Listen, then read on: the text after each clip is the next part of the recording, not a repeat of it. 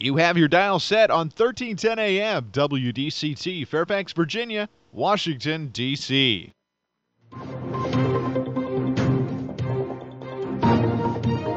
워싱턴과 미국, 그리고 세계의 흐름을 짚어보는 라디오 워싱턴의 시사 토크쇼.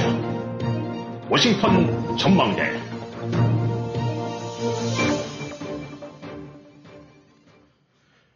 워싱턴 전망대는 새로운 모빌리티 세상을 열어가는 아이오닉 5. 이 시대 가장 진화한 전기차. 완전히 새로운 현대 아이오닉 5 제공입니다. 청취자 여러분 안녕하십니까. 오늘은 6월 27일 월요일입니다. 워싱턴 전망대 시작하겠습니다. 전 세계가 유례없는 폭염에 시달리고 있습니다. 그리고 이 날씨만큼이나 세계의 정세도 뜨거워지고 있습니다. 이 미국에서는 이 생명을 우선시하고 소중히 하는 것은 누가 뭐라 그래도 첫 번째가 아닐까 생각을 합니다. 그런데 이 미국에서 네, 태아의 생존 문제, 그 낙태 문제로 나라가 들끓고 있습니다. 그리고 우크라이나 전쟁은 여전히 계속되고 있습니다. 그리고 한국에서는 이 공무원 피살 사건, 서해 피살 사건, 네, 문재인 정권의 의혹과 관련 여부가 속속 껍데기를 벗겨내고 있습니다. 오늘 워싱턴 전망대 먼저 미국 소식부터 알아보도록 하겠습니다. 오늘도 김영일 해설위원 함께 하십니다. 안녕하셨습니까? 네, 안녕하십니까. 네, 주말은 잘 쉬셨습니까? 예. 굉장히 뜨거웠습니다. 그렇죠. 예. 예. 근데 이 뜨거운 만큼 미국 대법원의 이 낙태 판결이 굉장히 시끄럽게 지금 그렇죠. 아, 이슈가 되고 있는데 그 낙태 판결의 골자는 지금 어떻게 되고 있습니까? 네, 하여튼 그걸 한마디로 정리를 한다고 하면 한 50년 전이죠. 1973년도에 이제 대법원이 아, 그 낙태와 관련해서 이제 하나의 전환기 전환점적인 그 판결을 했었더랬죠. 예, 예, 예. 그래서 이제 임신 28주 어, 대략 한 7, 7개월 뭐 조금 될 수도 있고 안 될 수도 있는 건데. 예. 그때 이전까지는 여성이 이제 임신한 여성이 어떤 이유든 간에 그 필요하게 되거나 하면 낙태 결정을 내릴 수 있다. 네. 그러니까 여성의 권리 내지 사생활 보호 권리 이런 차원에서 이제 그 대법원이 판결을 내려고 그 전까지 아, 각 주라든가 이런 데 따라서 그냥 들쑥날쑥했었던 것들을 연방 차원에서 정리를 했어요. 네. 아, 요런 거를 이제 이번에 뒤집은 겁니다. 네. 그래갖고 대법관 이제 아홉 명 중에 이제 다섯 명이 저기 그쪽에다 이제 낙태 금지 쪽으로 손을 들어갔고 예. 어, 연방법 내지 연방 차원에서라기보다는 각 주에서 그 주법에 따라 처리를 해라. 네. 이 문제를 이제 이런 식으로 결정을 내렸죠. 어, 그러다 보니까 이제 지금 뭐 미국이라는 것이 이제 이 어떤 이념상으로 봐갖고 어, 진보와 보수 뭐 이런 식으로 이제 대충 구분이 되지 않습니까? 예, 예. 그래서 이제 이런 식으로 되다 보니까 이제 한마디로 여성들 입장에서는 낙태를 하고 안 하고는 내 권리지 아, 국가가 나서서 가타부터 할 일이 아니다라는 입장을 보이고는 이제 그 낙태 옹호론자들, 네. 아, 그 다음에 낙태는 생명이니까 아, 한 생명을 보호해야 된다는 이제 낙태 그 이제 금지론자들 네. 이런 사이에서 이제 완전히 나라가 아, 그야말로 두 쪽이 났다라는 정도로 지금 들끓고 있죠. 네. 그래서 지금 만약 이제 이것들이 아, 지금 이제 이미 대법원에서 결정을 내렸으니까 움직일 수는 없는 거고 네. 이제 이 식으로 진행이 된다는데 그럼 미국이 대략 그야말로 한 절반으로 갈린 것 같아요. 이제 50개 주에서 네. 26개 주 정도에서는 낙태를 아예 이제 금지하고 그다음에 그거를 어, 불법화하는 거고 네. 나머지 이제 24개 주에서는 네. 아, 이제 허용을 하고 그러니까 네. 좀뭐 미국이 이제 주 단위로서 연방이라는 것이 이럴 때 이제 실감이 되는데 네. 어, 각 주가 그야말로 개별 국가처럼 좀 행동을 하는 거죠. 음, 그래서 이제 우리가 뭐 이렇게 좀 살펴본다는 거라면은 주로 이제 공화당 성향주들 예. 뭐 웨스트 버지니아라든가 조지아, 플로리다, 앨라배마 저 남쪽들이죠. 예, 예, 예. 아칸소, 루이지애나, 텍사스, 뭐 테네시, 또 서쪽에서 이제 유타라든가 아리조나 네. 이런 데들 같은 경우는 이제 공화당 성향이 강한 주에서는 낙태 제한을 할 것으로 지금 딱 이제 예상이 되고 있고, 예, 예.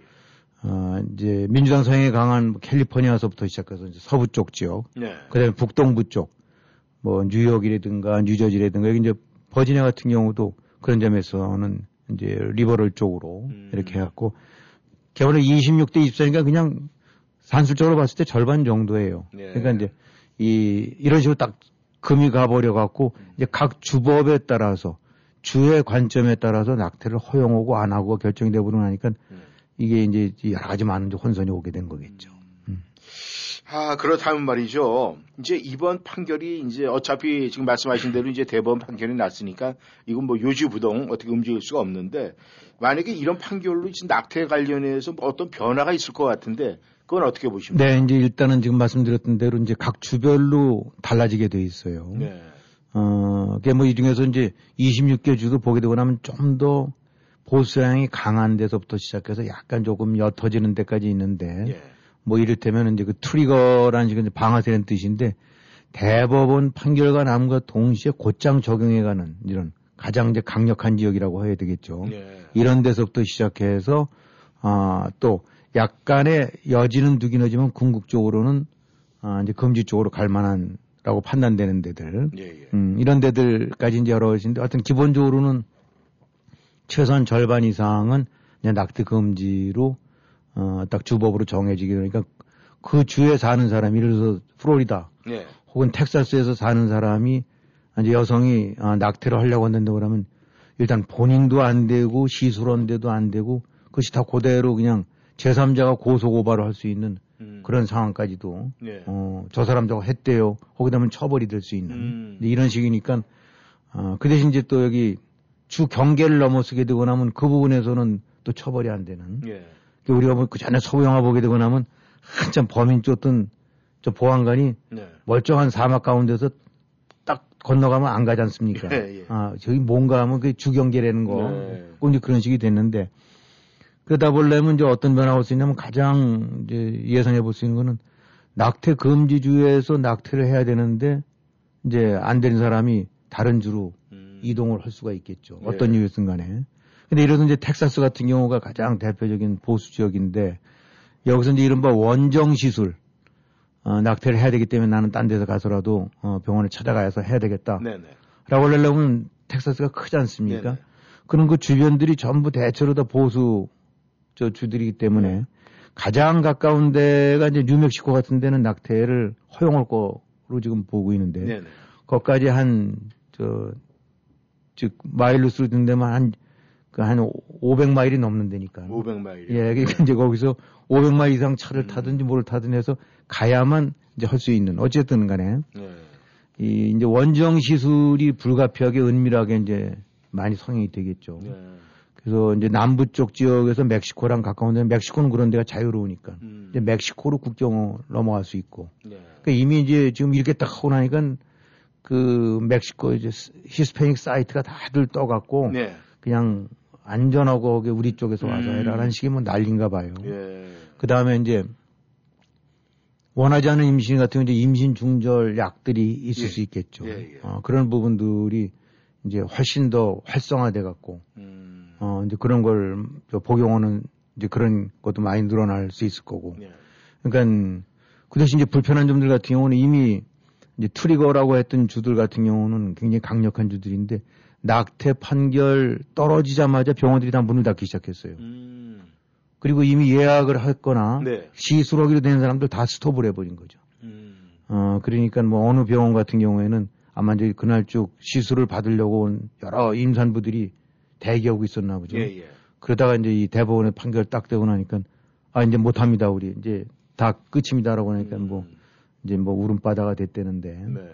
그런 식으로 각 병원들은 일단 문 닫거나 이제 더 이상 그 낙태를 못 하고 음. 그다음에 예약했던 그 손님들 같은 경우는 다 이제 환자들 같은 경우는 다 이제 이렇게 저 이제 취소를 시키고 예, 예. 그 대신 이제 뭐 예를 들어서 캘리포니아라든가 뉴욕, 뉴저지 같은 네. 또 워싱턴주 같은 경우 이런 데서는 아 이제 오히려 주지사들이 나서 갖고 음. 낙태권을 최대로 우리가 보장해 주고 보호를 받게 할 테니까 네. 아 그런 조치들을 각각 아주 다양한 조치들을 마련하겠다. 예. 그간 저 걱정 말고들 이제 그 본인 판단대로 해라. 네. 그러니까 하여튼 뭐 주가 사실상 나라나 다름없는 거라고 알고는 있었지만 이런 거 시행하다 보면 완전히 이제 이 주마다 네. 서로 다른 입장을 보이고 있고 그 대신 연방 정부는 지금 민주당 정부도 그러기 때문에 기본적으로는 낙태를 옹호하는 이제 그런 시각을 갖고 있는 데니까 예. 연방 정부 같은 경우는 이제 그 캘리포니아와 같은 이제 스탠스를 취하고 있죠. 그래갖고 뭐 예를 들어서 이제 국무부 장관 같은 경우가 직접 언급을 성명까지 해갖고 국무부 직원들 중에서 아, 그런 필요성이 있어 낙태라고 하는 사람들 같은 경우는 최대로 어디서 살고 있든 간에 관계없이 어떤 형식으로든 케어를 해주겠다. 음. 뭐 이렇게 얘기도 하고 국방부 장관도 네.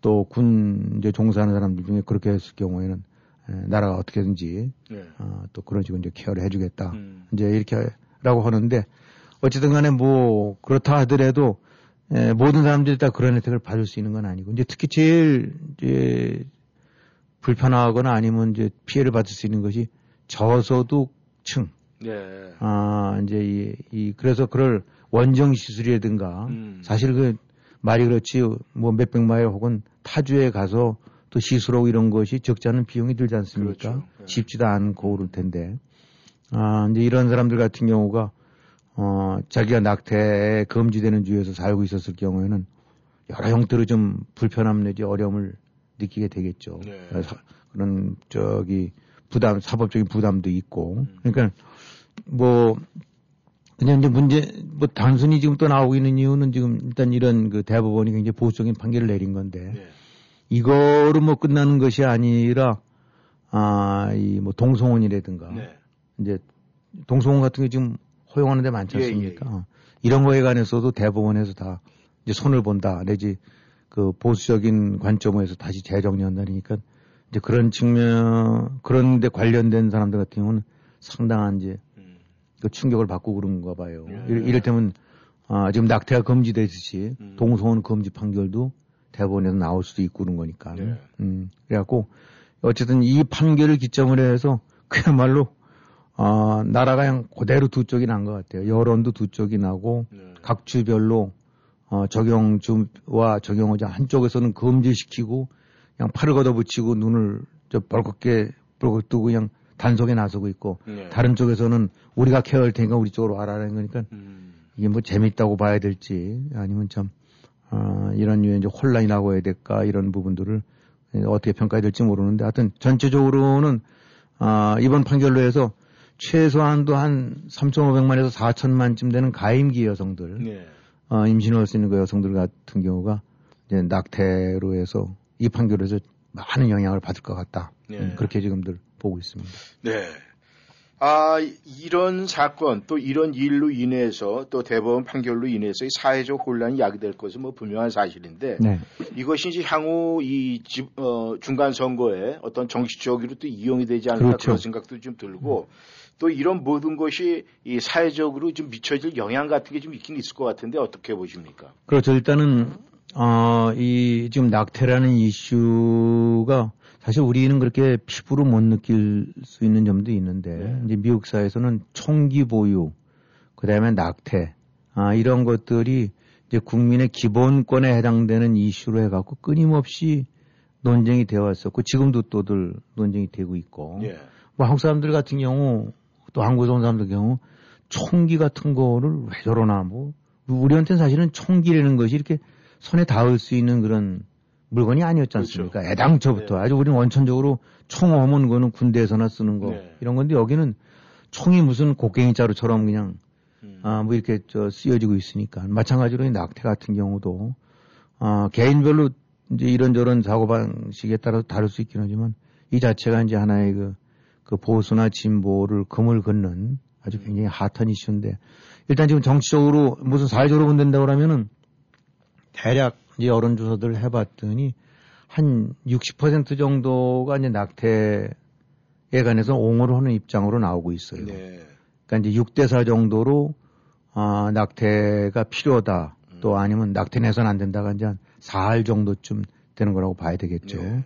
당연히 여성들 쪽에서는 이제 조금 더 어, 이건 여성의 권리고 이런 식이니까 아, 이게 더 옹호를 하는 쪽이 높은데 예, 전체적으로 이제 이런 부분들이 어, 그대로 이제 그 핫한 이슈인 만큼 정치적인 의사결정에도 영향을 미칠 수가 있는 거죠. 네. 그러니까 민주당 입장으로 봐서는 지금 당론 자체나 시각들이 낙태를 옹호하고 있는 입장이고 그런데 이제 공화당이 주축을 대해서 보수 쪽에서는 당연히 이제 반대로 하는 입장인데 아, 이 지금 설령 가- 이제 어쩔 수 없이 대법원은 6대 3으로 해서 보수가 우위를 차지하고 있지만 국민 일반 여론은 6대 4 정도로 낙태 옹호 여론이 더 높다. 음. 이제 이런 부분들을 해갖고 어, 이번에 이제 중간선거 앞두고 이런 상태에서 민주당 입장에서는 이거를 이제 강하게 부각시키는 거죠. 네. 아, 공화당 찍어주게 되면 이제 이런 꼴이 난다. 음. 아, 이 특히 낙태에 관련된 입장을 명백하게 후보자들한테 물어봐서 그걸 하나의 지지 그 기준을 삼아야 된다. 네. 이런 식으로 해갖고 아, 이렇게 하는데 특히 우리가 말한 이제 그 서버브, 음. 어, 서버브에 살, 서버브라는 것이 이제 도심도 아니고 농촌도 아니고 네. 그렇게 약간 외곽들, 어, 우리 이제 교외 지역 이렇게 되는데 여기 살고 있는 그 사람들이 대체로 보게 되고 나면은 도심 쪽에 직장을 두고 네. 그다음에 이 소득 수준이나 교육 수준이 높은 이제 그런 여성들 백인들이 많이 모여 예, 사는데 이런 사람들 같은 경우가 항상 매번 선거 때마다 때로는 공화당, 때로는 민주당을 지지하는 일종의 이제 음.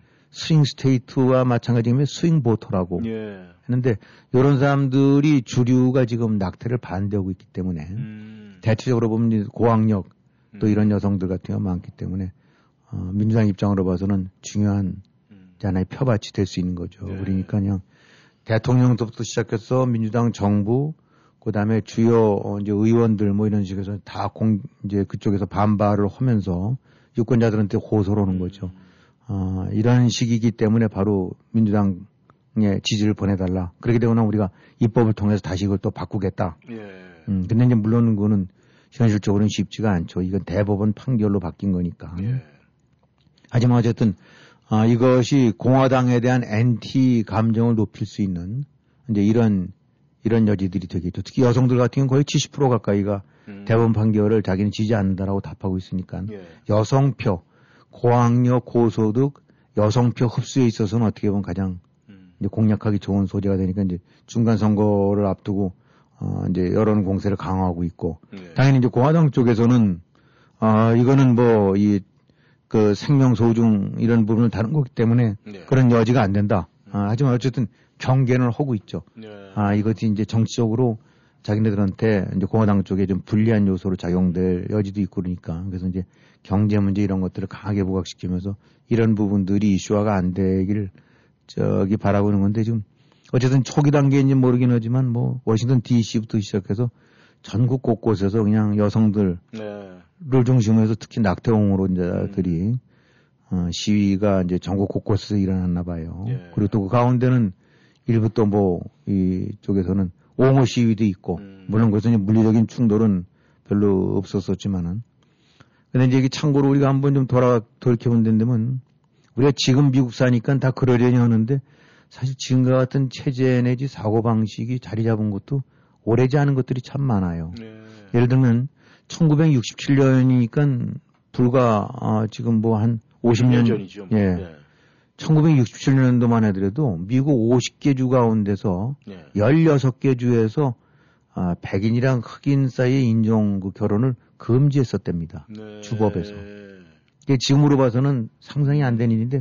바로 50년 전에 한 세대 전에 있었던 건데 네. 그 이후로 대법원에서 이 결혼은 개인이 아저 기본권적인 차원에서 판단하는 거지 음. 주정부가 해라 마라 간섭하는 게 아니다. 음. 라는 식으로 해서 그거는 뒤집었거든요. 네. 그래서 이제 지금은 그 이후로는 그런 것이 없어졌는데 요거랑 비교해 본다고 그러면 어, 낙태는 여성의 이거 이제 취지는 낙태는 여성의 권리이지 음. 주가 나서서 가타부터 할 일이 아니다. 개인적인 상황.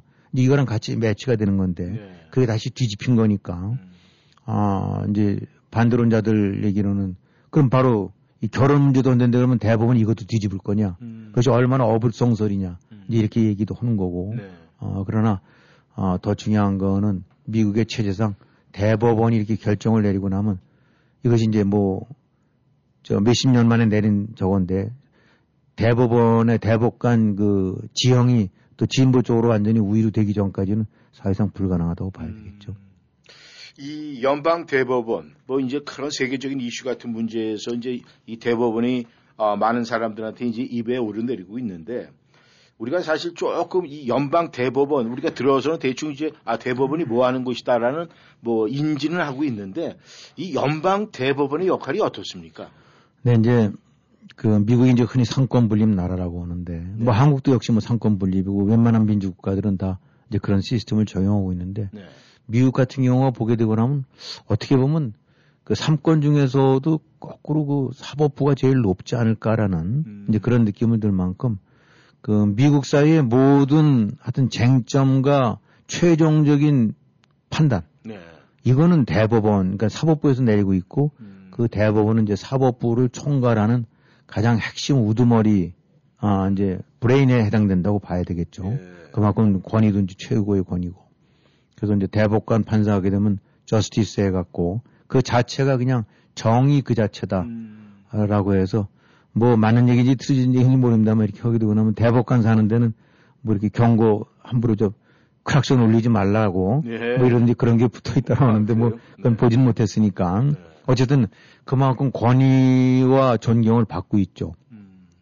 그래서 이제 특히 연방대법원 같은 경우는 한국에는 이제 대법원 외에 또 헌법재판소라는 것이 있어서 최종적인 이런 것들을 할 때 있어서 이렇게 나눠져 있다고 볼 수 있지만 미국에서는 연방대법원이 헌법재판소 같은 네. 법에 대한 판단 역할도 다 하는 거기 때문에 음. 그야말로 대법원 그 자체라고 해야 되겠죠. 예.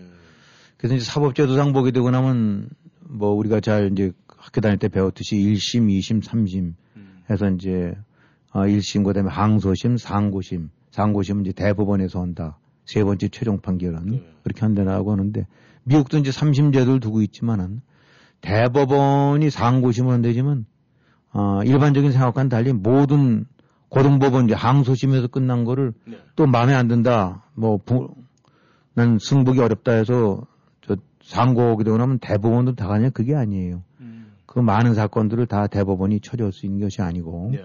그래서 이제 미국 대법원 같은 경우는 상고 허가제라고 그래갖고 음. 딱 핵심적인 주요 사안만 골라서 아, 이거는 대법원에서 최종 결정을 내리겠다. 음. 나머지 부분은 그냥 여기서 끝. 이런 식이기 때문에 대법원에서 상고 될 수 있는 사안 자체가 굉장히 국가적으로 봐서 중요하고 어, 영향이 있고 그 상당한 어떤 파장을 일으킬 만한 네. 그런 요소들 그런 케이스들만 골라서 네. 상고심에서 결정하는 거니까 그래서 기껏해서 이제 대법원에서 처리하는 건 뭐 1년에 한 100여 건 정도밖에 안 된다니까. 네. 그 대신 하나하나가 뭐 각 부문별로 미국의 지형과 사회를 완전히 바꿀 만한 이번 이 저기 낙태 같은 식으로 예. 그런 아주 아주 핵심적이고 중요한 사안만 하는 게 됐죠. 예. 어, 그래서 이 대법원이 딱 판결 내리게 되거나 하면 뭐 아무리 대통령이든 의회든 간에 그뭐 끼어들 수가 없어요. 네. 그거를 뒤집을 수가 없는 거니까. 음. 그래서 그런 측면으로 봐서는 어 아까도 말씀드렸던 대로 물론 뭐 대통령 백악관의 권위 백악관이 핵- 권력의 핵심이긴 하지만은 예, 예.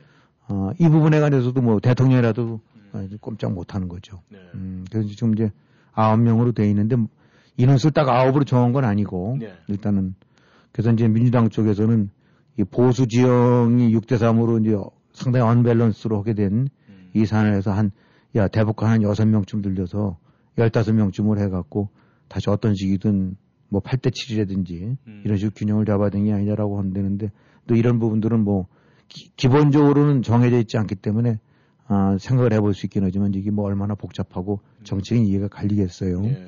하여튼 현재는 9명, 그 다음에 임기는 우리가 흔히 알고 있는 대로 종신직. 예. 그러니까 이제 본인이 아, 실제로 사망했거나 사직하거나 또 retire 되거나 음. 이런 식이 아니게 되고 나면 끝까지 이제 저 남아있게 되는 거죠. 예. 어, 그렇기 때문에 이 결국은 이제 그것이 대통령이 어느 정권이 잡느냐에 따라서 음. 보수 때 잡느냐, 진보 때 잡느냐. 예. 그러니까 지금 대법관들이 아홉 명이 있긴 한데 이게 어떻게 바뀔지는 지금 짐작이 안 되는 거예요. 다 네. 종신직이니까 언제 관둘지 음. 모르는 거고 그렇죠. 혹시 언- 언제 또 사망이나 별세해서 음. 될지 모르고 그러니까 아 그래서 이래서 어느 저기 보수당 정부가 들어섰다 하더라도 자기 대- 이제 이건 대통령의 저거에 의해서 이제 상원 인준을 거치는데 예. 일단 대통령이 지명을 해야 되거든요. 예. 그러면 보수 정권은 보수 쪽 인사를 지명하려고 들 거고 진보는 진보를 하려고 그러는데 그렇죠. 이게 뭐 딱딱 5년 뒤, 6년 뒤 이렇게 된다면 아 다음엔 누구 이게 되는데 종신직이니까 그럼. 예측이 안 되는 거예요. 네. 그래서 어느 대통령은 여러 명 지명을 할 수가 있고 음. 또 어느 대통령 때는 그렇지 못할 수도 있고. 음. 근데 이제 바로 전임 트럼프 같은 경우는 세 명을 무려 지명을 해갖고 세 명을 보수로 다 채워넣었죠. 네. 그러다 보니까 이제 6대 3이 됐고 음. 이번에도 이제 판결 때 어, 트럼프가 지명한 대법관들이 어, 모조리 다 음. 이제 찬성을 해갖고 네. 그러니까 어떻게 보게 되고 나면 이번 판결은 트럼프의 작품이라고 할 수도 있겠죠. 네. 그러니까 보수 쪽에서는 이, 이런 식의 6대3 지형이라는 것이 그야말로 딱 누군가가 노령에서 은퇴하거나 사망하거나 해서 음. 근데 그때 하필 이제 민주당 그 진보 계열에서의 대법관이 어쩔 수 없이 자리를 비게 되는데 그때 대통령이 보수 대통령이라는 데 그러면 음. 보수 쪽이 들어가는 거죠. 예. 아, 그러니까 복불복이라고 해야 되는 건지. 하여튼 이러저러 이제 그런 연유로 해서 지금 현재 상황은 음. 아, 이 보수가 그렇게 압도적인 예. 아, 이제 우위를 차지하게 되니까 계속 아, 이제 이 부분이 중요한 그 앞으로의 결정에 있어서 미국의 향후 진로에 있어서 이제 보수 색채가 계속 그 어떤 식이든 반영이 된다 이렇게 음. 봐야 되지 않을까. 그렇죠. 이 트럼프 전임 대통령이 이 연방 대법원 문제만큼은 아주 억세게 재수 좋은 사람이네요. 예, 보수 쪽 입장에서는 아주 그냥 예. 확실하게 뭔가를 못지르 하고 나간 거죠. 어. 네, 정치 여러분께서는 워싱턴 전망대 함께하고 계십니다. 전하는 말씀 듣고 다시 돌아오겠습니다.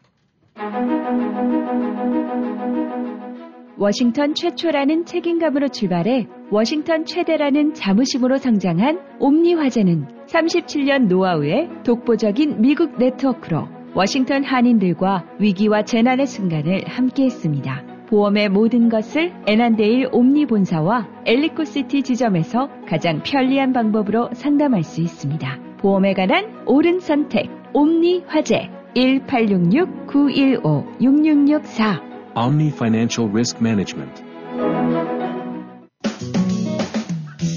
뜨거운 여름, 시원한 세일 상품이 가득한 K마켓과 함께하세요. 이번 주 금토일 100불 이상 구매 시 한국 배추가 박스에 14불 99, 단 도매 제품, 박스 제품, 쌀은 포함이 안 됩니다. 코다리가 파운드에 4불 99, 양념 삼겹살이 파운드에 4불 99. 대한민국 프리미엄 농수산 식품 울타리몰 상설 매장 운영하고 있습니다. 그 밖에 K마켓이 준비한 여름맞이 초특가 세일 상품들을 놓치지 마세요. 걱정 뚝, 안심 up. 언제나 고객과 함께하는 믿을 수 있는 이신욱 공인회계사. 이신욱 공인회계사는 조지 워싱턴 회계학 석사 및 시카고 대학 MBA를 졸업했으며 고객이 보지 못한 부분까지 챙겨드립니다. www.yicompany.com 웹사이트에 접속하셔서 편하고 안전하게 온라인 상담 및 세금 보고 의뢰해 주세요. 각종 세금 보고 및 회계 업무는 이신욱 회계사무실에서 애난데일 한국일보 2층 센터빌 스파월드 건너편 전화번호 888-737 number one 언제 어디서나 이신욱 공인회계사 불면증으로 고생하세요. 타즈 잠도깨비 베개는 괴로운 밤, 피곤한 아침을 바꿔줍니다. 건강한 꿀잠을 돕는 타즈 잠도깨비 베개는 국제 화장품 원료 제품 자성질 광물이 가득가득 들어있어 사용 후 하루하루가 편하고 인생이 달라집니다. 잠을 잘 때 편하게 자는 것은 복입니다. 삶의 질이 달라지는 타즈 잠도깨비 베개. 흑은모, 안대, 방석 지금 당장 사용해 보세요. 웰빙모아에 있습니다. 애난데일점 703-256-5500 센터빌점 703-830-7755 웰빙 모아 이젠 전문가에게 맡기세요. 버지니아 지역 최대 규모 한인 에어컨 회사 L&B 유니버설 냉난방 가정용과 상업용 에어컨 설치는 물론 점검과 보수까지 책임집니다. 캐리어, 트레인, 레녹스 등 각종 메이저 브랜드 취급합니다. 규모가 곧 신용입니다. regular 시스템 2톤까지 초특가 세일합니다. 덕트 클리닝 상담해드립니다. 고객 만족을 최우선으로 하는 L&B 유니버설 냉난방 703-618-4822 이 기회를 꼭 잡으세요.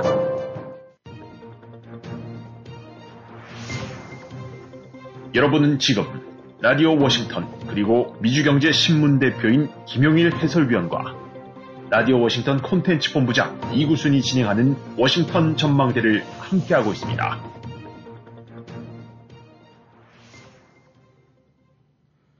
전하는 말씀 듣고 다시 돌아왔습니다. 여러분께서는 워싱턴 전망대 함께하고 계십니다. 이번에는 우크라이나와 러시아 전쟁에 대해서 좀 알아봐야 되겠습니다. 이 러시아가 이 동부 지역에서 승리를 자축하는 한편 또 한쪽에서는 이 경제 디폴트가 다가왔다 이런 염려의 소리도 들리고 있습니다. 아, 지금 우크라이나와 러시아 전쟁 지금 어떤 상황까지 와 있습니까? 네, 지금 말씀하신 대로 그 이른바 돈바스 지역 네. 그 세베로도네츠크 거기를 이제 미- 러시아 쪽에서 점령을 했다. 뭐라는 식으로 이제 선언을 하고 네. 어, 실제로 이제 우크라이나군은 현장에서 이제 철 그쪽 지역에서는 좀 빠진 것 같아요. 네. 음, 그래서 어, 좁게 본댄다고 그러면 이제 러시아가 뭐 그나마 우크라이나 전체를 먹으려고 그러다가 이제 차선으로 했던 동부 지역 어, 뭐 그쪽을 이제 점령을 해서 소기의 목적이 달성이 됐다라는 식의 얘기 나오죠. 예. 음, 그런데 이제 이 전반적으로 전문가들이 이렇게 지적하는 걸 보게 되거나 꼭 그렇지는 않아요. 이제 서- 그러니까 국소적으로는 러시아가 네. 그 그쪽 쪽에서 전략적 전술적 승리를 거둔 건 맞는데 네. 목표로 했던 부분들을 밀어냈으니까. 네. 어, 그러나 이제 이 과연 얼마나 갈 수 있을지 그렇다 그러면 이제 우크라이나가 넘어가는 거냐 음. 아니면 이제 과연 러시아가 이기는 거냐에 관해서는 이제 또 평가들이 많이 다릅니다. 네. 어, 일단 뭐 좀, 뭐, 저, 상징적인 거긴 하지만 일단 디폴트는 된 것 같고, 네. 어, 이제 그동안 디폴트 되니 되니 했다가 실질적으로 이제 사실상 디폴트 사태를 맞은 것 같은데, 그렇다고 해도 뭐 그 부분이 배란간 러시아가 경제 붕괴하는 게 아니라 이미 이제 러시아에 대해서는 수출 차단이라든가 금융권 억세스 차단이 됐었으니까, 네. 네. 그 부분은 앞으로도 지속적으로 이제 경제 쪽 부분에 타격을 주는 한 요소로 작용을 하겠죠. 음. 근데 이제 군사적으로 보게 되고 나면 지금 전문가들 얘기하는 공통적인 점은 뭐냐면 그 한마디로 지금 전 러시아가 그 우크라이나를 계속 밀어붙여서 손을 들게 할 만한 여력이 있느냐에 관해서는 의견들이 굉장히 회의적이에요. 예. 대처 나오는 것들을 보게 되고 나면은 우선 이제 병력이랑 아, 이 무기 이런 측면에서는 제일 많이 할 수 있는데 병력 같은 경우는 뭐 여러 차례 그런 언급이 나왔습니다만은 지금 이 지역에서 압도적으로 제어 제어를 하고 어, 이제 저이 제압을 하고 네. 그다음에 진공을 하려고 하면 최소 러시아군이 한 50만 명은 필요가 되는데 네. 지금 그건 턱도 안 된다는 얘기죠. 음. 3분의 1도 그게 안 되는 상태에서 진주한 상태이기 때문에 그 지역적으로 어느 마을이라든가 어느 도시 정도까지는 장악할지 모르긴 하지만 그 이상으로 확대 진공하기에는 역부족이다. 음. 그다음에 이제 병력 못지않은 것이 이제 탄약 무기인데 네.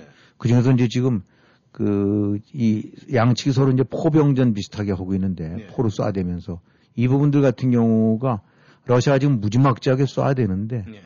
아 그것들이 대체로 보게 되고 나면 옛날 창고에서 끄집어낸 고철급 이제 쌍칠년도급 음. 이제 폭탄들 네. 그냥 뭐 스마트 기능이 없이 지, 음. 예, 정밀 유도 기능이 없는 그냥 마구잡이로 쏴대는 그 이런 것들 예, 예. 우선 있으니까 옛날 것들 고물들 잔뜩 있으니까 그렇게 해서 압도는 하고 있는데 네. 아, 이 부분들이 과연 언제까지 버틸 수 있을지 음. 그러니까 이미 여러 가지 어, IT와 연관된 고정밀 기술을 요하는 부분들은 차단이 됐고 네. 자체적으로 이런 정도의 탄약을 이렇게 신속하게 어, 다시 재충전시킬 수 있을 만한 역량이 러시아에 갖추지지 않고 음.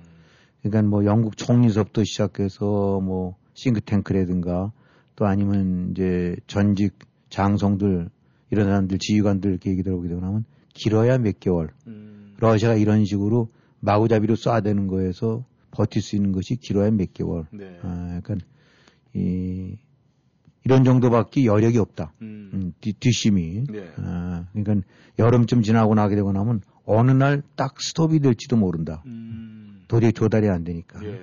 그 대신 이제 반면 우크라이나 같은 경우에는 아, 이제 시기가 좀 늦어지고 그다음에 자꾸 어, 이제 이렇게 제한이 저 더뎌져서 그렇지 어쨌든 공급을 받고 있고 네. 신형포들 음. 그 다음에 이제 나토의 재원으로 된 군 장비라든가 탄약 같은 거로 해서 자꾸 어차피 하여튼 핏줄이 가동되고 있단 말입니다. 네. 음, 그래서 이 전략가들 얘기로는 어, 지금 단계에서 한마디로 러시아가 다소 우위를 보이는 건 사실이다. 네. 그러나 그렇다고 해서 어, 우크라이나가 지금 붕괴될 상황은 아니다. 음. 결국은 치고 때리고 소모전인데 네. 러시아 길어봐야 3, 4개월 이상은 못 버틸 거다. 음. 어, 근데 우크라이나에 지속적으로 조달이 되고 그런다고 하면 전세는 역전될 수도 있다. 음. 라고 그냥 한마디로 정리할 수 있을 것 같아요. 네. 음, 그러니까 지금 뭐 러시아가 이렇게 됐다 해서 어떻게 보면 조금 좀 속상해 하실 분들도 있는데 어, 그만큼은 뭐 우크라이나는 하루 100에서 200명씩 저 사망자가 나올 정도로 그 인력 손실이라든가 희생자들이 크고 많, 많은 건 사실이긴 하지만 예. 어, 그렇다고 그래서 지금 우크라이나 전체가 넘어가거나 예. 그런 상황은 아닌 것 같고 음. 아까 말씀드린 대로 어, 러시아가 마냥 끝까지 뒷심 저 뒤를 조달할 만한 이제 그런 상태가 아니고 경제나 이런 부분들 제재에도 아, 차츰차츰 효과를 발휘해가고 발휘해가고 있으니까 네. 그래서 그렇게 봐서 조금 중간 혹은 롱텀으로 본다고 하면은 음. 이건 지금 소강 상태고 어, 긴 안목으로 봐서 서방 쪽 제재 제재 진여 제재 전열이 예, 예. 완전히 와야 되지 않는 한 아, 이거는 아, 지켜보면서 어, 궁극적으로는 러시아가 궁지로 몰릴 전쟁이 아닌가 예. 이렇게들 좀 판단하고 있는 것 같습니다. 예. 그렇다면 지금 러시아가 그 디폴트 문제는 이 전쟁하고 뭐 크게 관계는 뭐 그? 경제 제재의 일환이죠. 그 자체가 이미 이제 이 여러 가지 그 이제 금융권에 국제 금융권에 억세스가 안 되고 조달도 안 되고 뭐 그러고 있으니까 네. 그것이 뭐 배란간 이걸 전 전환점이 될 만한 그런 사안하기보다는 하나의 상징적인 거로 봐도 되겠죠. 예. 그렇다면 이제 우크라이나에서는 이 혹한기까지 어떻게 버텨보자 이런 식으로 상황이 전개될 가능성이 있네요. 아, 대한민국 소식을 좀 드- 보겠습니다. 이 서해 공무원 피살 그 소각 사건이 이 껍데기가 이제 하나씩 둘씩 벗겨지고 있는데 그렇죠. 지금 현재 어떤 상황입니까?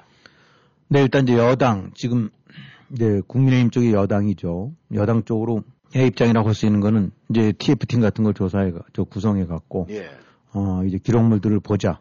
어 이렇게 해서 하나하나 하게 되고 나면 이제 거기서 여러 가지 숨겨졌던 사실들이 조금씩 조금씩 드러나는 것 같아요. 네. 여러 가지 문제점들이.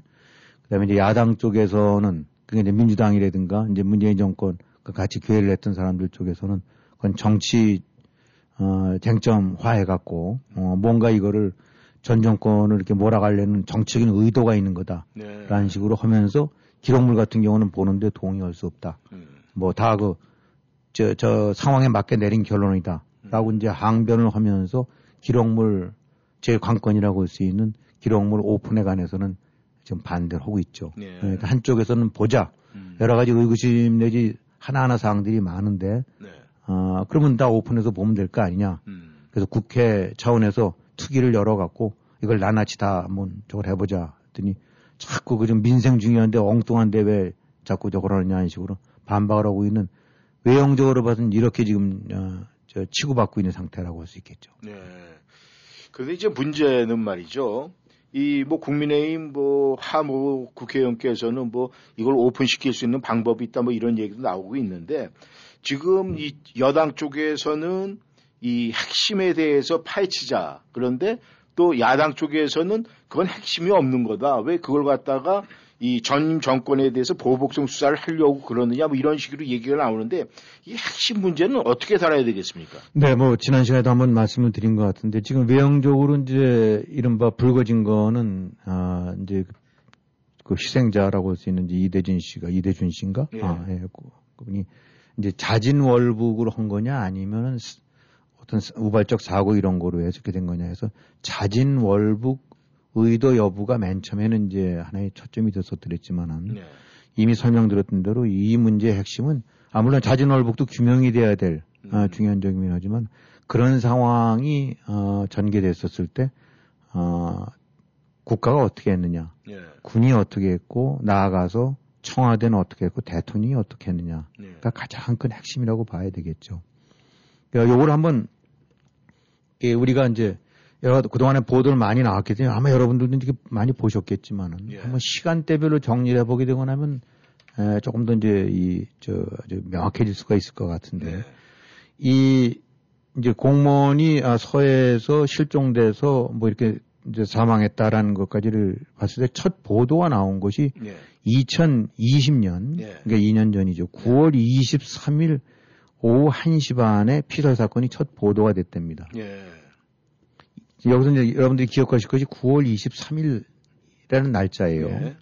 근데 이제 국방부가 예. 이제 자료를 줬을 거 아닙니까? 음. 이제 보도 자료를 줘갖고 사건 이제 쭉 내막을 이렇게 저 시점성으로 한 걸 보게 되고 나면 이, 이 씨가 아, 실종됐다고 신고가 들어온 것이 이틀 전. 예. 그럼 9월 21일 예. 어, 이제 점심 조금 지나서 음. 12시 15분쯤에 12시 50분쯤에서 소연평도 예. 그쪽에서 그 해상에서 이제 우리가 해양수산부 소속 공무원 한 명이 실종됐다라고 예. 온 것이 9월 21일이에요. 점심 예. 때쯤. 예.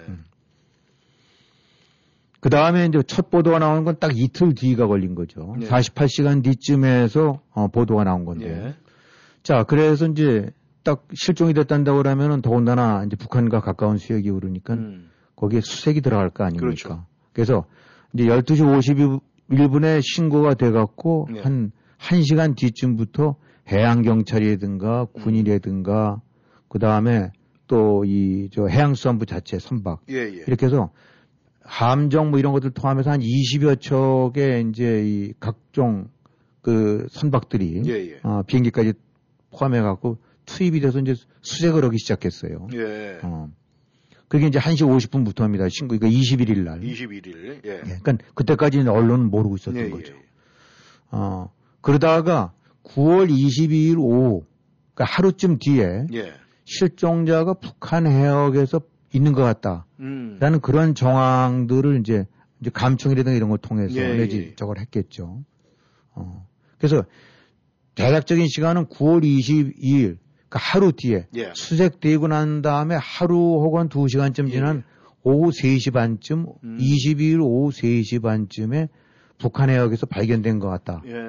라는 식이 이제 파악이 된 거예요. 예. 그 전에 파악된 지 모르지만 어쨌든 국방부가 밝힌 음. 거로는. 자, 그럼 여기서 이제 중요한 겁니다. 예. 아, 신고 접수가 된 것이 9월 21일이에요. 예. 근데 9월 22일 하루쯤 지나서 아마 해도 북한 해역에 있는 것 같다라는 식의 뭐 판단하게 된 것이 하루 뒤라고 하여튼 보자고요. 예, 예. 그 다음에 이 이 씨가 아, 총에 맞았다. 그 다음에 불에 태워져서 죽었다라고 어, 판명이 된 것이 9월 25일 같은 날 오후 9시 40분쯤이라니까. 9시 40분이요. 예, 그러니까 북한 쪽 수역에 있는 것 같다라고 음. 발견된 것이 오후 3시 3시, 반쯤이고 예. 9시 반쯤 지나서 아마도 총 맞고 그 다음에 이제 불에 타서 숨진 것 같다. 음. 예. 라는 것이 오후 40분쯤이에요. 예. 그 다음에 그러니까 당연히 이제 이 해양경찰이든가 현재 현재 나가 있던 군이라든가 감청 이렇게 하는 데는 상부에 보고를 할거 아닙니까? 그렇죠. 국방부 장관한테도 보고를 예, 거고 예. 국방부는 당연히 청와대에 보고를 할 거고 그렇게 해서 9월 22일 그러니까 총 맞아 죽었다고 판명이 된지 예. 아, 한 3시간쯤 있다가 아, 이그 안소에 이제 막 그 국방부 장관이라든가 청와대에 막 보고가 됐겠죠. 예, 예. 그래서 청와대에서 23일 예. 아, 새벽 1시부터 관계장관 회의가 열립니다. 예. 뭐 국방부 장관도 있고 외교부 장관도 있고 안기부도 저 이런 데 참석했겠죠. 예, 예. 자, 그러면 여기서 난 다음에 대통령 보고를 한 것이 9월 23일 아침 8시 반. 음. 자, 그러니까 여기서 다시 한번 시간을 되짚어 본다고 그러면은 예. 실종 신고가 난 뒤부터 9월 21일 낮 12시 점심 때 예. 신고를 하고 난 다음부터 대통령한테 보고가 된 것이 이틀 뒤다. 음. 그 다음에 더군다나, 그러니까 그 실종은 뭐 어떻게 보면 실종이 일어날 수도 있다, 사람들. 예. 근데 북한 해역에 있는 것 같다라고 판단된 것이 22일 오후 3시 반이었는데 네네. 대통령한테 보고됐다고 밝힌 것이 23일 오전 8시 반이니까 음. 하루가 훨씬 더 지나서까지 대통령한테 보고가 안된 거고, 예. 안, 외형적으로는. 예, 예. 그 다음에 숨졌다고 한 것이 그날 전날 저녁 9시 반쯤에 총 맞아서 불에 타 숨진 거로 판명이 됐는데 예. 대통령한테 보고된 건 그 다음 날 8시 반쯤이었다. 음. 이 부분이 문제라는 거죠. 예. 음. 자, 그럼 이 사안이 이게 뭐 어디 동네 세탁소에서 불난 것도 아니고 네. 북한 해역에 들어가는 것이 판명이 되고 거기서부터 6시간 지난 뒤에 우리 국민이 대한민국 국민이 총 맞아서 숨졌는데 네. 그때까지 뭘 했으며 또 이런 극도의 상황이 발생했는데 대통령한테 보고조차 이게 안 할 사안인가? 음. 아 지금 저 문재인 저 정권 대통령 때 무슨 걸핏하면 어디 불나면 갔지 않습니까? 예, 예. 저기 저런 데까지 대통령이 갈 필요가 있나 싶을 만큼 아, 친절하게 자상하게 다녔는데 음. 이 사안이 이게 보고를 안 할 사안이냐. 더군다나 대한민국 국민이라고 판명된 사람이 북한 해역에서 지금 대치, 대치가 아니라 뭔가가 그 공공한 상황에 처해 있는 것 같은데. 예. 결국은, 아, 실종, 단순 실종이 아니라 뭔가 이상하다. 이거는 예기치 않은 사건이다라고 판명돼서부터 숨지고 난 다음 때까지 아, 6시간. 그 다음에 숨지고 나서도 또 다른, 아, 한 12시간 정도 만에 예. 이게 기- 비로소 대통령한테 됐다. 아, 이 부분이 단순 보고로만 좁혀보게 된다면 이건 문제, 도대체 뭐 하고 있었느냐. 예. 안보 관계자들은 뭐고 국방부는 뭐 하고 있고 안보실장은 뭐 하고 있고 이런 거를 상황 판단 못할 게 그런 사람들이냐. 근데 이 사람들이 새벽 1시에 회의를 열었단 말입니다. 예. 그 얘기는 새벽 1시에 회의를 연다는 거는 이건 예상치 않은 예사롭지 않은 그렇죠. 사건이고 중대. 심대하고 중대한 사건이 되는 거란 말이죠. 근데 아, 대통령한테는 보고도 안 했다. 더 중요한 건 여기서 아, 북한 해역에 있는 것 같다라고 오후 3시 30분 판명이 됐음에도 불구하고 네. 아무런 지시가 대통령에서부터 나온 게 없다. 음. 검다 쓰다 어떻게 허라. 네. 그러면서 여기서 이제 포인트는 애당초 처음에 했던 대로 자진월북이냐 아니냐 갖고 왈가왈부하는데 네. 자 지난 시간에도 저 그런 말씀드렸습니다만 자진월북이든 아니든 그 시점에 상황 판단이 쉽지 않게 된다고 한다고 그러면 네. 설령 자진월북으로 내 의구심이 난다 하더라도 네. 어, 국가 입장에선 특히 대통령 입장에서는 야 우리 국민이 지금 니네 바다 저 북한 쪽 바다에서 이렇게 모이는 것 같은데 어떤 이유로 거기 가게 되는지는 모르긴 하지만 그거 보호를 해라 음. 그리고 소환 요청을 해라 네. 어, 즉시 저 넘기도록 해라 어, 내지 최소한도 어떤 식이든 보호 조치를 취할 만한 조치 뭔가의 액션을 취했어야 되는 게 아니냐 네. 이렇게 하고 난 다음에 나, 나중에 며칠 뒤에 저기 대, 문재인 대통령이 아뭐 아, 유감스러운 거는 그 남북한 간에 채널이 없었다라고 하는데 이것이 또 빨간 거짓말로 판명된 게 유엔이라는 채널을 통해서 얼마든지 북한에 아, 메시지를 전할 수가 있었었다. 네. 그러니까 가장 일반 일반적으로 생각해야 될 수 있는 가장 상식적인 조치는 어 우리 우리 엄, 저 공무원 하나가 지금 북한 수역에 어떻게 가 있는 것 같습니다. 네. 어 그래? 어, 왜, 왜 넘어가 어떻게 된 거야? 그건 아직 판명은 좀 조금 어렵습니다. 일단 그런 말이야. 아 국방부 장관서부터 시작해서 전군 저, 저 조치해 갖고 아, 저쪽에다 북한에다 메시지 보내. 그 우리 국민 여기 가는데 잘 보호해라. 어떻게 가는지 모르긴 하지만 절대로 그 저기 법 그 원칙에 의해서 하게끔 그 강력하게 압력을 놓았고 일단 수색하고 네. 그리고 안 되거나 안 그러면 당국에 저 북한 당국에 얘기를 해서 어 저 신병 같은 거 잘 보호하고 혹시 사고로 넘어간 거 있으면 우리한테 넘겨주고 네. 어, 이런 조치를 취했어야 되지 않느냐. 음.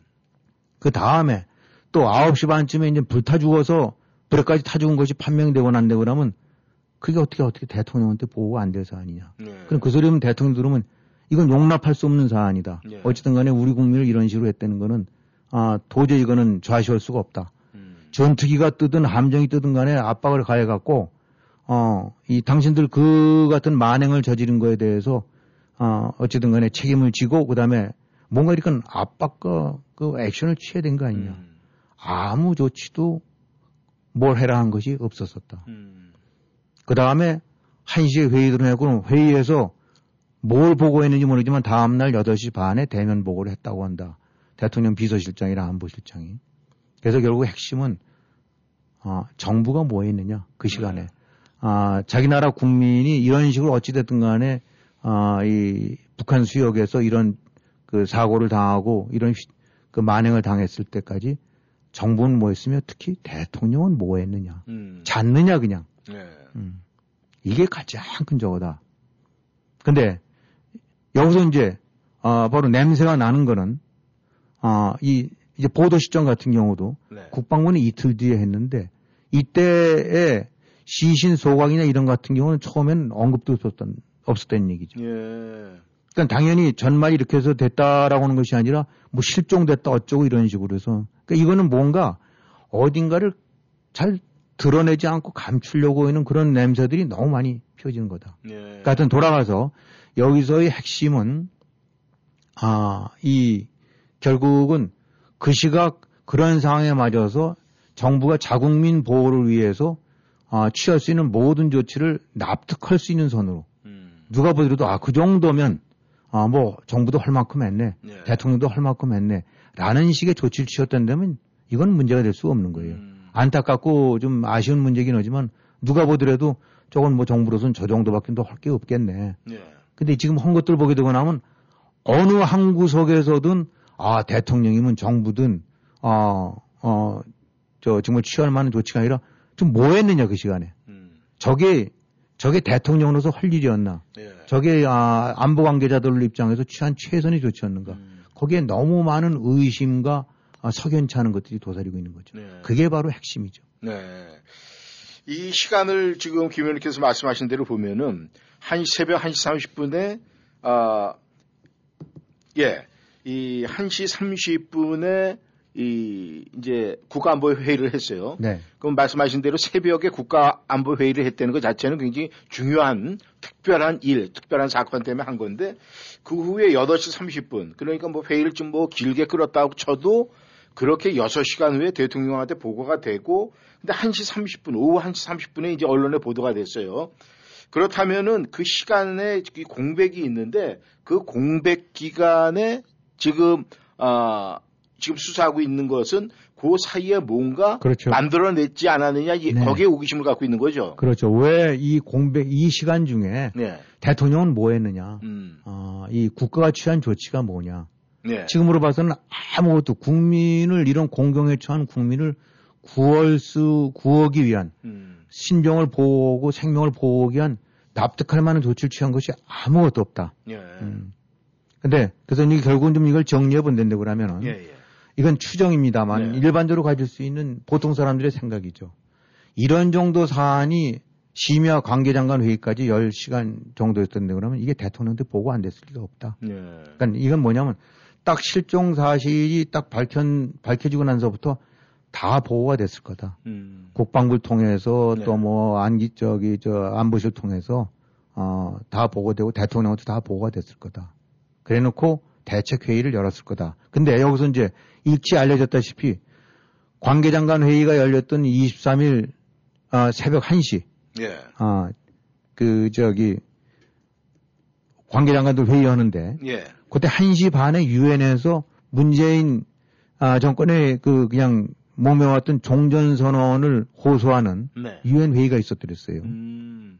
그러니까 따지고 본다면 누구든지 짐작하다시피 회심의 카드로 종전선언을 세계 알리려고 해서 유엔 회의가 1시 반에 열리고 있는데 네. 녹, 저기 화상회의로 해서 녹화한 게 하필 이 사건이 몇 시간 전에 터지고 바로 몇 시간 전에 대한민국 국민이 불타 죽이 죽음을 당하는 음. 이게 터졌었다. 그렇게 되고 나면 누가 보더라도 이거 찬물을 확 끼얹어버리는 야 지금 당장 그런 일이 벌어지는데 무슨 얼어 죽을 종전선언이냐 음. 이런 얘기가 딱 나올지 않겠습니까? 예. 그래서 이런 걸 보는데 그러면 대책회의를 열어서 가능한 한 이 사건이 오픈되는 것도 늦추고 음. 물을 타서 톤다운 시켜서 이것이 이 종전선언 추구에 장애가 돼서는 안 된다. 발목 잡는 식으로 돼서는 안 된다라고 음. 생각했을 거다. 예. 그러다 보니까 총격당한 거, 소각당한 거, 이런 거, 어, 가능한 한. 근데 이걸 보니까 소각까지 당하고 나서 보니까 이거는 감추지는 못할 테니까 음. 어쩔 수 없이 오픈하는데 최대로 톤 다운 시켜서 늦춰서 오픈을 해라. 네. 그래서 초기에 이렇게 보도가 늦은 것도 오픈이 늦은 것도 바로 그거고 네. 그러려면 가급적 톤 다운 올리려고 하면 이게 뭐 멀쩡한 사람이 가면 이게 되면 안 되니까 뭔가 자진월복을 하던 사람이 법을 어겨갖고 아, 이 경계선에 있는 데서 그냥 총을 쏴서 죽였다. 이거 할 수 없잖아요. 자업자득 아니냐. 네. 뭐 이런 식으로 해서 그 의도가 뭔가 자진월복으로 몰아가는 것이 음. 그나마 이런 부분들을 조금 좀 저기 저 희석, 희석 시키는데 네. 도움이 될 거라고 판단하지 않았겠느냐. 네. 그 다음에 대통령 대면 보고를 23일 오전 8시 반에 했다는데 네. 이것도 믿어, 이게 믿, 믿겨지는 얘기냐. 음. 웬만한데 저기 무슨 어디 독서실에 불러도 보고 오고 음. 찾아가는 사람들이 이런 중차대한 사건을 새벽 1시에 회의를 여인 사건을 네.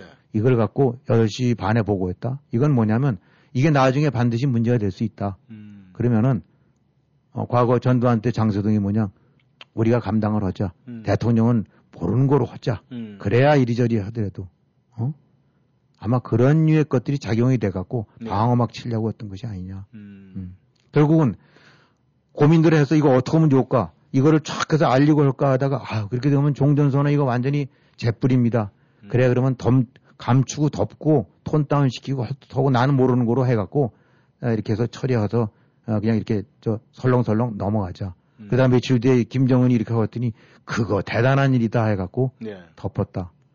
그러고 나서 이제부터는 뒤가 구리니까 모든 관련 기록물들은 다 덮자. 음. 대통령 기록법으로 해서 다 꽁꽁 자물쇠 잠가버리자. 음. 이게 얘기 스토리의 전말이 아닐까. 네. 음. 그러니까 그러고 난 다음에 이제 뭐가 하게 되고 나니까 지금 민주당에서는 식대로 정치 쟁점화 하지 말자. 뭐, 네.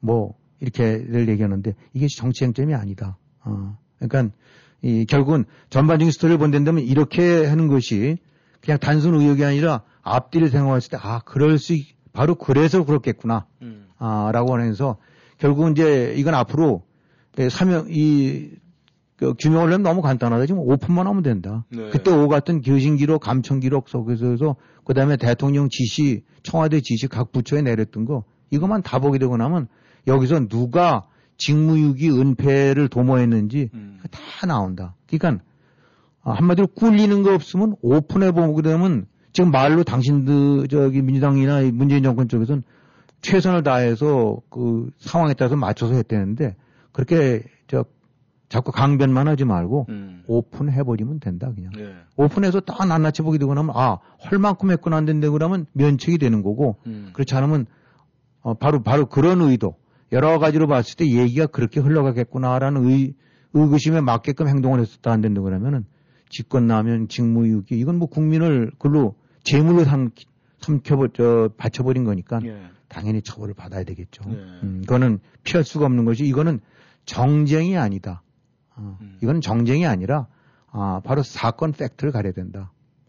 그리고 아울러서 이제 이런 것들을 아, 이른바 여론 내지 국민들 이렇게 좀 하고 싶은 말을 한마, 한마디 안 된다 그러면 아, 문재인 얼마든지 지지할 수 있어요. 네. 어, 옹호할 수 있는 거 그건 맞습니다. 그건 그거 잘못됐다는 건 아닌데. 자, 그럼 여기서 한번 우리가 물어볼 수 있는 말이 만약 당신의 부모가 음. 당신의 아버지가 당신의 아들이 당신의 남편 혹은 당신의 동생이 이 공무원 같은 꼴을 당했다 했을 경우 내 문재인 지지하던 하는 얘기입니다. 그래도 답이 아 이건 대통령이 할 만큼 한 거다라고 답할 건지 그걸 묻고 싶네요. 예. 네, 감사합니다. 오늘도 김영일 해설님 수고하셨습니다. 네, 중요한 것은 왜 그 당시에 안보실장, 국가안보실장이 관광 비자로 부랴부랴 출국을 했을까요? 의문점이 듭니다. 오늘은 여기까지입니다. 감사합니다. 함께 해주셔서 안녕히 계십시오.